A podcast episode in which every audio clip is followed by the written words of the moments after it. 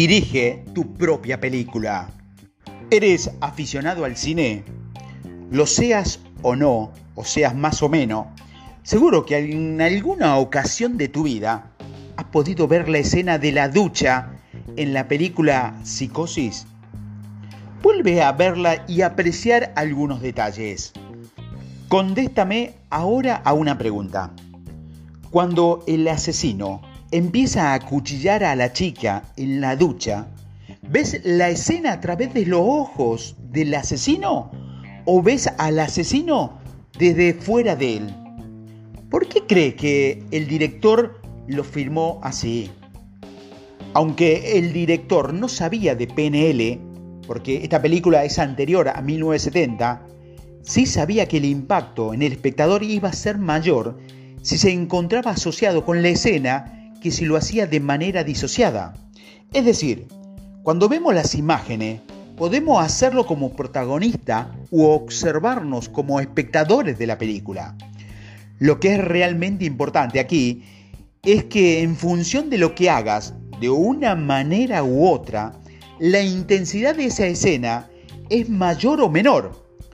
Por eso, cuando fijabas un anclaje, te, pedí, te pedía perdón, que vivieras la escena de forma asociada, porque la sensación sería mucho más intensa y te va a ayudar a fijar ese ancla.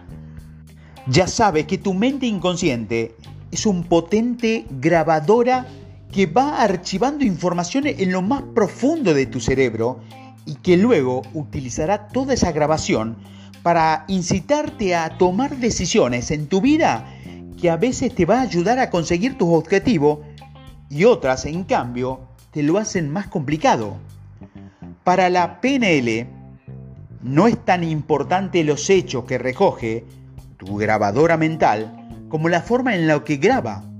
Sabiendo la forma en que se memorizan tus recuerdos o se generan las imágenes de tu película en tu mente, podrás ajustarla de manera que sea lo más útil posible para ayudarte a conseguir tus objetivos. Veámoslo de una manera más práctica. Pon esa música que te ayuda a relajarte. Toma aire y cierra los ojos y recuerda una buena experiencia como vendedor. El reconocimiento de un superior por tus resultados, una venta especialmente buena, la felicitación de un cliente, cuando la tengas en la mente de forma clara, Fíjate en todos los detalles y luego responde a la siguiente pregunta. ¿Ves la escena con tus propios ojos asociado o puedes verla de a ti mismo en la imagen de forma disociada? ¿Es una imagen en color o en blanco y negro? ¿Se trata de una foto sin movimiento o de una película con movimiento? ¿Es una imagen 2D o 3D? ¿Hay sonido o es muda? Si hay sonido, ¿es alto o es bajo? ¿Sientes algo en tu cuerpo? ¿Dónde? ¿Son sensaciones leves o son intensas? Todos estos matices, y aún hay bastantes más, son lo que se conoce en PNL como submodalidades. Elige ahora otra situación en la que la experiencia no fuera tan positiva. Una venta perdida, la última bronca del jefe, el cliente que se presentó con, una, con un reclamo y contrasta si tu mente utiliza las mismas submodalidades para un recuerdo positivo que para otro no tan positivo. Hazlo y vas a ver cómo te sorprende. Todo lo que piensas o recuerda, todo lo que está archivado en tu mente, tiene una determinada estructura que es determinada de submodalidades. Esto es muy importante saberlo porque una vez que es un hecho del pasado ya, no puede hacer nada para cambiarlo y cuando recuerdes el hecho en sí, no podrás modificarlo. Pero modificando la submodalidad, sí cambiará por completo el efecto que tenga sobre ti. Experimenta ahora modificando alguna de las submodalidades de tu escena, de tu experiencia positiva, si estabas asociado, ahora disociate. Si eres eh, una imagen en color, ponla ahora en blanco y negro. Dale o quítale movimiento. Mañana utilizaremos más aplicaciones prácticas de las submodalidades. Ahora debes practicar con el listado de ellas que te voy a juntar ahora para que descubras cuál es tu patrón de grabación en función de la experiencia que desarrolle en tu película. A partir de ahora podrás elegir como si fuera un verdadero director de, una gran película para darte más o menos intensidad a tu película en función de lo que más te interesa.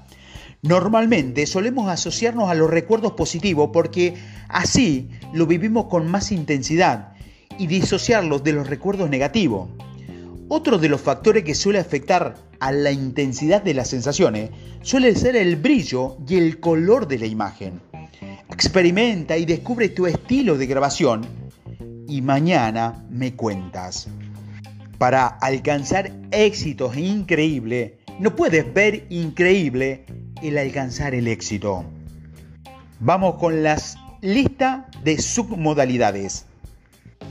Visual brillo, oscuro, brillante, color, color, blanco, negro, movimiento, rápido, lento, parado, distancia, cerca, lejos, foco, nítido, borroso, profundidad, plano, tres dimensiones, localización, ángulo de observación, tamaño de objeto, relativo entre sí, contraste y luminosidad, característica, el paisaje o enmarcado. Sí existe marco, forma, color, tamaño.